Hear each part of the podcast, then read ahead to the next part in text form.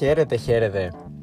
Είναι το ένατο επεισόδιο του Inside Greek Football ε, με την ένατη αγωνιστική της Super League 1 να μας χαρίζει και πάλι μοναδικές στιγμές και ωραία συναισθήματα, ανατροπές και μεγάλους πρωταγωνιστές.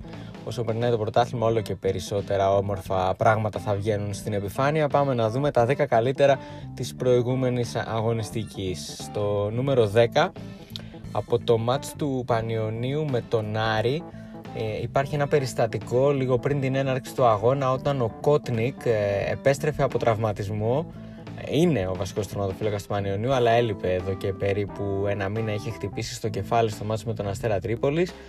Ήταν στη βασική εντεκάδα με βάση ε, την εντεκάδα που έδωσαν επίσημα στην Super League οι άνθρωποι του Πανιωνίου. Ωστόσο, ε, επειδή ε, υπήρχε το ενδεχόμενο να μην μπορέσει να αγωνιστεί, έκανε ζέσταμα και ο Ζερεμί Μαλέρμπ, ο τραυματοφύλακα του Πανιωνίου, ο δεύτερος. Ε, και κατά τη διάρκεια της προθέρμανσης, λίγο πριν το τέλος της προθέρμανσης, τα 5-10 λεπτά, ένιωσε μια διαθεσία ο Κότνικ, οπότε σπευσμένα ο Μαλέρμπ ε, ειδοποιήθηκε ότι θα είναι ο βασικός τερματοφύλακας και αυτός ε, σαν να μην τρέχει τίποτα απέδειξε ότι ήταν πανέτοιμος και ήταν ο MVP της αναμέτρησης κρατώντας ουσιαστικά όρθιο τον Πανιόνιο χαρίζοντάς του έναν πολύτιμο βαθμό με τρεις κέρυες και δύσκολες επεμβάσεις ιδιαίτερα προς το τέλος του αγώνα όταν ο Άρης είχε ισοφαρίσει με τον γκολ του Rose το 1-0 του Άρσε, το οποίο είχε πετύχει ο Πανιόνιος παίζοντας μάλιστα με 10 παίχτες λόγω της αποβολής του Μιλόγεβιτς. Ο Μαλέρμπ απέδειξε ότι κάθε ποδοσφαιριστής είτε θεωρείται βασικός είτε είναι αναπληρωματικός σε μια ομάδα πρέπει να είναι πανέτοιμος, είναι το επάγγελμά του και οφείλει να είναι πανέτοιμος ε, να αγωνιστεί για την ομάδα του όποτε χρειαστεί, όποτε τον χρειαστεί η ομάδα του. Στο νούμερο 9 Είχαμε την πρώτη νίκη της Λαμίας στο πρωτάθλημα μετά από 9 αγωνιστικές ε, με τον Άκη Μάτζιο για πρώτη φορά να κάθεται στον πάγκο της Λαμίας σε εντός έδρας. Παιχνίδι ύστερα από την ήττα από τον Αστέρα Τρίπολης. Και να οδηγεί την ομάδα του στην νίκη απέναντι σε μια ομάδα άκρος επιθετική όπως είναι ο Βόλος με Τόρες, Μουνίθ, ε, με Ζωάο μέσα στην 11 της η ομάδα του Βόλου όμως έμεινε στο 0 η Λαμία κράτησε με μια πολύ καλή ανασταλτική λειτουργία και τον γκολ της νίκης το πέτυχε ο Βραζιλιάνος της ομάδας, ο Τουράμ ο οποίος ε, πήρε μια εντυπωσιακή no-look πάσα του Ντελπίνο μέσα στην περιοχή. Έκανε τρομερή τρίπλα κοφτή τρίπλα στον ε, Τσίκα δημιουργώντας συνθήκη τέτα τέτ ε, για τον ίδιο απέναντι στον Μελίσσα που ήταν ο τερματοφύλακας του Βόλου. Ο Βραζιλιάνος πλάσαρε ιδανικά στην απέναντι γωνία, το πανηγύρισε έξαλα βγάζοντας ένα άχτη για την ομάδα της Λαμίας η οποία έφτασε στην πρώτη της νίκη στο πρωτάθλημα. Πολύ ωραίο το γκολ του Τουράμ, ένα γκολ νίκης. Στο νούμερο 8 λέγαμε την προηγούμενη εβδομάδα ότι ο Ζαχίντ ανεβαίνει και όταν ανεβαίνει γίνεται ουσιαστικός και αποτελεσματικός για την ομάδα του, σκοράροντας ε, και δίνοντας ε, πράγματα στον Παναθηναϊκό το έκανε και στην Τούμπα. Δεν άφησε μια μπαλιά του Κρέσπο προς τον ε, Ζίβκοβιτς τον τερματοφύλακά του. Την κυνήγησε, ήταν πιο χλιαρή η πάσα του Κρέσπο προς τον Ζίβκοβιτς ο Ζαχί το αντιλήφθηκε. Έκανε ένα σπριντ αφήνοντας πίσω τον Κρέσπο και περνώντας πάνω από τον Ζίβκοβιτς με την μπάλα κολλημένη στο πόδι του. Ήταν μια εξαιρετική τρίπλα, μια σπάνια τρίπλα, μια πολύ ωραία τρίπλα από τον ε, Ζαχίντ, ο οποίος ε, βρέθηκε μόνος του με την αντιπαλιαστία και σκόραρε για τον ε, Παναθηναϊκό. Έναν Παναθηναϊκό που στο πρώτο ημίχρονο είχε μια άριστη τακτική και αν δεν ήταν τον γκολ του Ζαχίντ θα μπορούσε να είναι η τακτική του Παναθηναϊκού στο top 10, η τακτική του Γιώργου Δόνη. Καθώς ευνηδίασε όχι μόνο τον Μπάουκ αλλά όλους όσους παρακολουθούσαν το παιχνίδι με την απόδοσή του. Ο Παναθηναϊκός ήταν ομολογουμένως εντυπωσιακός. Στο 8. Ζαχίντ και Παναθηναϊκός.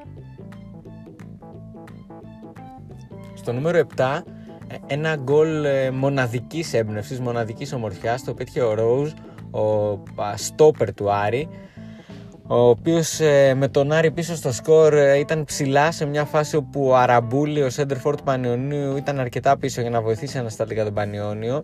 Ο Ροζ τον είχε ακολουθήσει και σε μια διεκδικήσιμη πάσα στον άξονα του γηπέδου μεταξύ κέντρου και μεγάλης περιοχής ο Ροζ αντιλήφθηκε ότι η μπάλα γινόταν διεκδικήσιμη παράτησε το μαρκάρισμα του Αραμπούλη έφτασε πρώτος στην μπάλα, πέρασε από τον Οικονομίδη που προσπάθησε να τον μαρκάρει και βρέθηκε στα 2-3 μέτρα έξω από την περιοχή όπου έφερε την μπάλα και το σώμα του με τέτοιο τρόπο ώστε να κάνει ένα εντυπωσιακό πλασέ, μια λόμπα ε, για να κρεμάσει τον ε, Μαλέρμπο ο οποίος ήταν αλάνθαστος σε εκείνο το σημείο και να πετύχει ένα πραγματικά γκολ αριστούργημα το οποίο ε, για στόπερ είναι πολύ σπάνιο. Ο Φετφατζίδης μιλώντας στην κάμερα της Νόβα με το τέλος του αγώνα είπε ότι το ζήλεψε αυτό το γκολ, ένα γκολ το οποίο νομίζω θα ζήλευε κάθε ε, μέσο επιθετικός με άριστη τεχνική κατάρτιση. Στο νούμερο 6, ένας ακόμα από τους μόνιμους κατοίκους του Top 10 είναι ο Λισάνδρος Σεμέδο του Όφη, ο οποίος είναι από τους κορυφαίους ποδοσφαιριστές του πρωταθλήματος και το αποδεικνύει κάθε αγωνιστική με τα ωραία πράγματα που μας προσφέρει. Ε, βολέ του Γουόλι, του τερματοφύλακα του Όφη, ένα σκάσιμο της μπάλας και απευθείας κρέμασμα του Κρίστινσον από τον ε, Πορτογάλο Εξτρέμ, ο οποίος είχε δει τον Ισλανδό να βγαίνει εκτός εστίας ε, και τον κρέμασε χωρίς δεύτερη σκέψη ε, γνωρίζοντας ε, πλήρως το που βρίσκεται έχοντας πλήρη αίσθηση του χώρου και κάνοντας ένα τρομερό πλασέ πάνω από τον Κρίστισον για να πετύχει ένα πανέμορφο γκολ με ασίστα από τον τερματοφύλακα του Όφη. Άλλη μια ποδοσφαιρική μαγεία από τον Σεμέδο. Στο νούμερο 5 είναι η νίκη της ΑΕΛ. Η νίκη της ΑΕΛ με ανατροπή επί του Όφη από 0-2 στο 7ο λεπτό 3-2. Είναι κάτι που το έχει ξανακάνει. Είχε βρεθεί πίσω στο σκορ στο Βικελίδης με δύο γκολ πολύ νωρίς πριν το δεκάλεπτο ε, και πήρε και εκεί σπουδαία νίκη με ανατροπή με 3-2. Το, το κλειδί σε αυτές τις δύο ανατροπές είναι η γρήγορη μείωση του σκορ. Όταν η ομάδα που βρίσκεται μπροστά με 2-0 δέχεται γκολ πολύ γρήγορα αυτομάτως με ένα ολόκληρο παιχνίδι μπροστά το momentum αρχίζει να γέρνει στην ομάδα που κυνηγάει το σκορ με πάθος ε, και η ΑΕΛ το έχει πετύχει και τις δύο φορές να φτάσει στην πλήρη ανατροπή.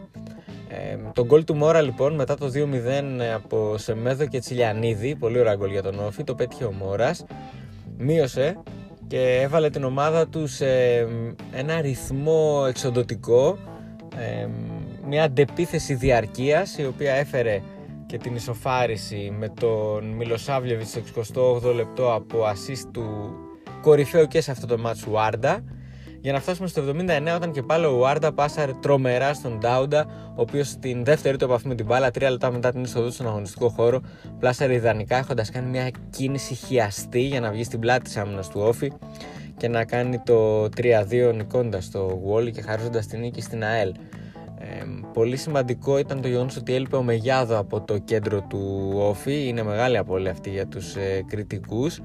Ε, γεγονός το οποίο έδωσε την κατοχή της μπάλας και την πίεση στην ΑΕΛ με τον Όφη ουσιαστικά να μοιάζει σε κάποιες περιπτώσεις της αναμέτρησης κομμένος στα δύο.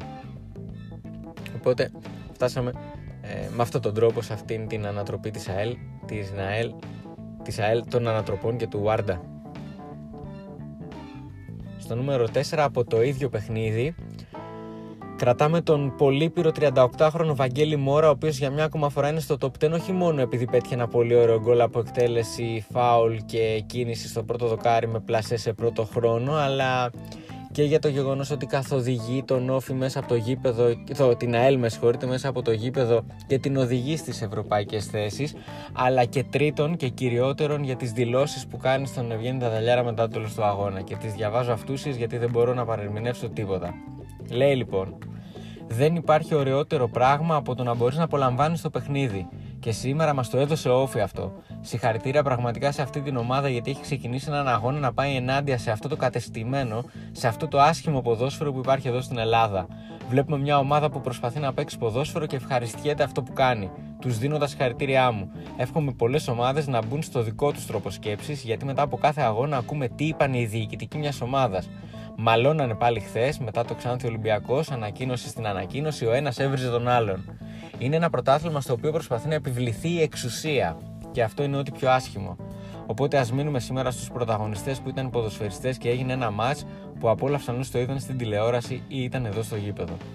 Και το λέει αυτό λίγη ώρα μετά το τέλος του αγώνα, ενός αγώνα ε, κατά τη διάρκεια του οποίου ο διοικητικός ηγέτης της ομάδας του, Αλέξης Κούγιας, είχε βγάλει δύο ανακοινώσεις κατά της διαιτησίας. Τα λόγια μετά από αυτό περιτεύουν. Συγχαρητήρια στο Βαγγέλη Μόρα. Στο νούμερο 3, συγχαρητήρια στον Αντελίνο Βιερίνια. Αντελίνο, αρχηγός και άνθρωπος. Στο 45 ο Αμπέλ Φεραίρα βλέπει ότι ο Παναθηναϊκός έχει στα σκηνιά τον Μπάουκ. Είναι πολύ καλύτερος από αυτόν στην Τούμπα. Είναι η πρώτη ομάδα που του βάζει τόσο δύσκολα φέτος σε όποιο μάτς και αν έχει αγωνιστεί ο Πάουκ σε Ελλάδα και Ευρώπη.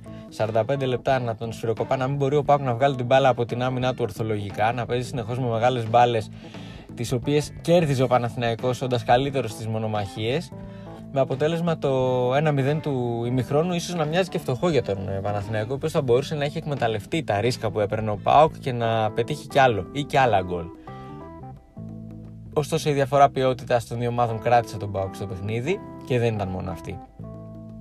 Ήταν το γεγονός ότι στο 46 με την έναρξη του δεύτερου ημιχρόνου στο μάτς πέρασε ο Αμπέλ Φεραίρα τον Αντελίνο Βιερίνια, ο οποίος μετά τα 10 λεπτά και την πρώτη συμμετοχή την προηγούμενη αγωνιστική έπαιξε 45 λεπτά και έβαλε δύο γκολ απέναντι στο Παναθηναϊκό. Δύο γκολ σε ντέρμπι, δύο γκολ με τον Μπάουκ να μην είναι καλός, δύο γκολ τα οποία αποδεικνύουν την ηγετική φυσιογνωμία για μια ακόμα φορά που κουβαλά ο Αντελίνο Βιερίνια. Και μαζί ο Αντελίνο Βιερίνια κουβαλά όλο τον Μπάουκ. Κάνει το 1-1, ο Παναθηναϊκός προηγείται ξανά και στο 96 έχει την ψυχραιμία την απόλυτη ψυχραιμία και το καθαρό μυαλό να στήσει την μπάλα στην άσπρη βούλα και να εκτελέσει σωστά για το 2-2 απέναντι στον Διούδη. Και σαν να μην έφτανε μόνο αυτό μετά το τέλος του αγώνα στη μεικτή ζώνη, σε ερώτηση για το αν είχε πίεση κατά τη διάρκεια της εκτέλεσης του πέναλτι, είπε πώς γίνεται να έχω πίεση όταν κάνω κάτι που μου αρέσει και αγαπώ πολύ. Πίεση έχουν οι οικογένειες οι οποίες δεν μπορούν να φέρουν λεφτά στο σπίτι, δεν έχουν τον τρόπο να φέρουν λεφτά στο σπίτι για να ταΐσουν τα παιδιά τους.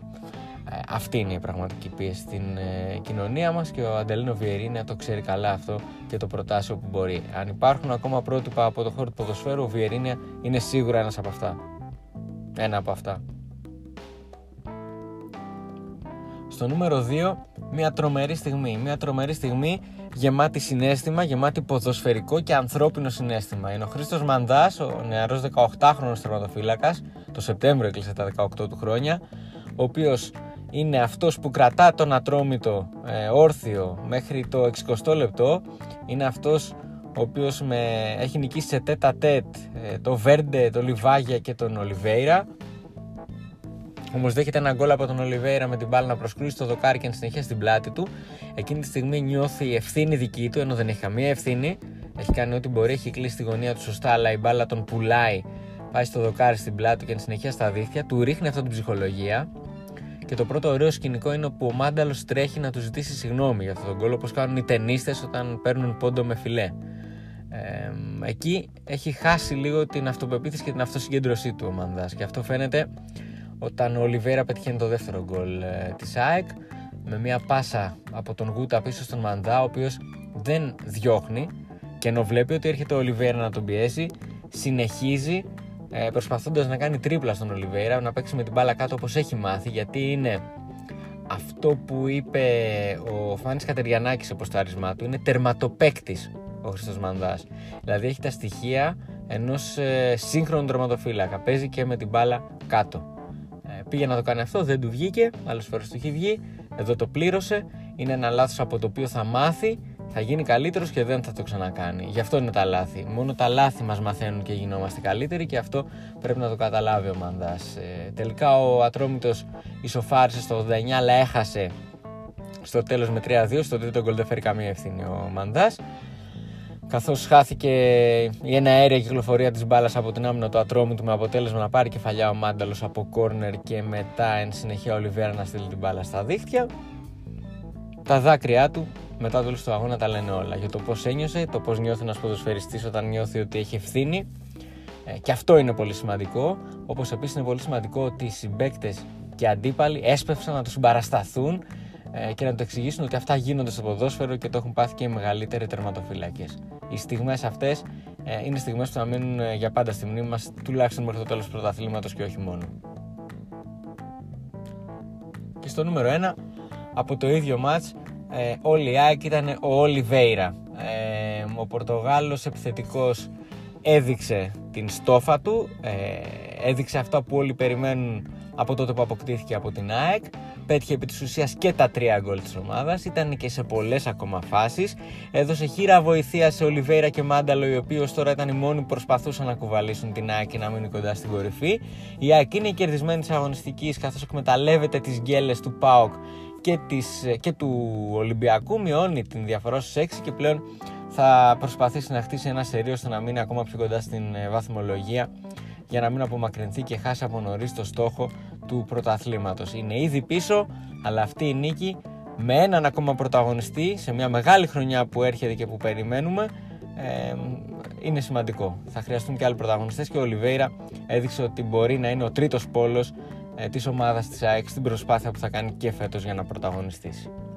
Αυτά και από την ένατη αγωνιστική περιμένουμε τη δέκατη με ακόμα μεγαλύτερη αγωνία και όσο προχωράει το πρωτάθλημα να έχουμε ακόμα πιο ωραίες ποδοσφαιρικές καθαρά στιγμές. Να είστε όλοι καλά!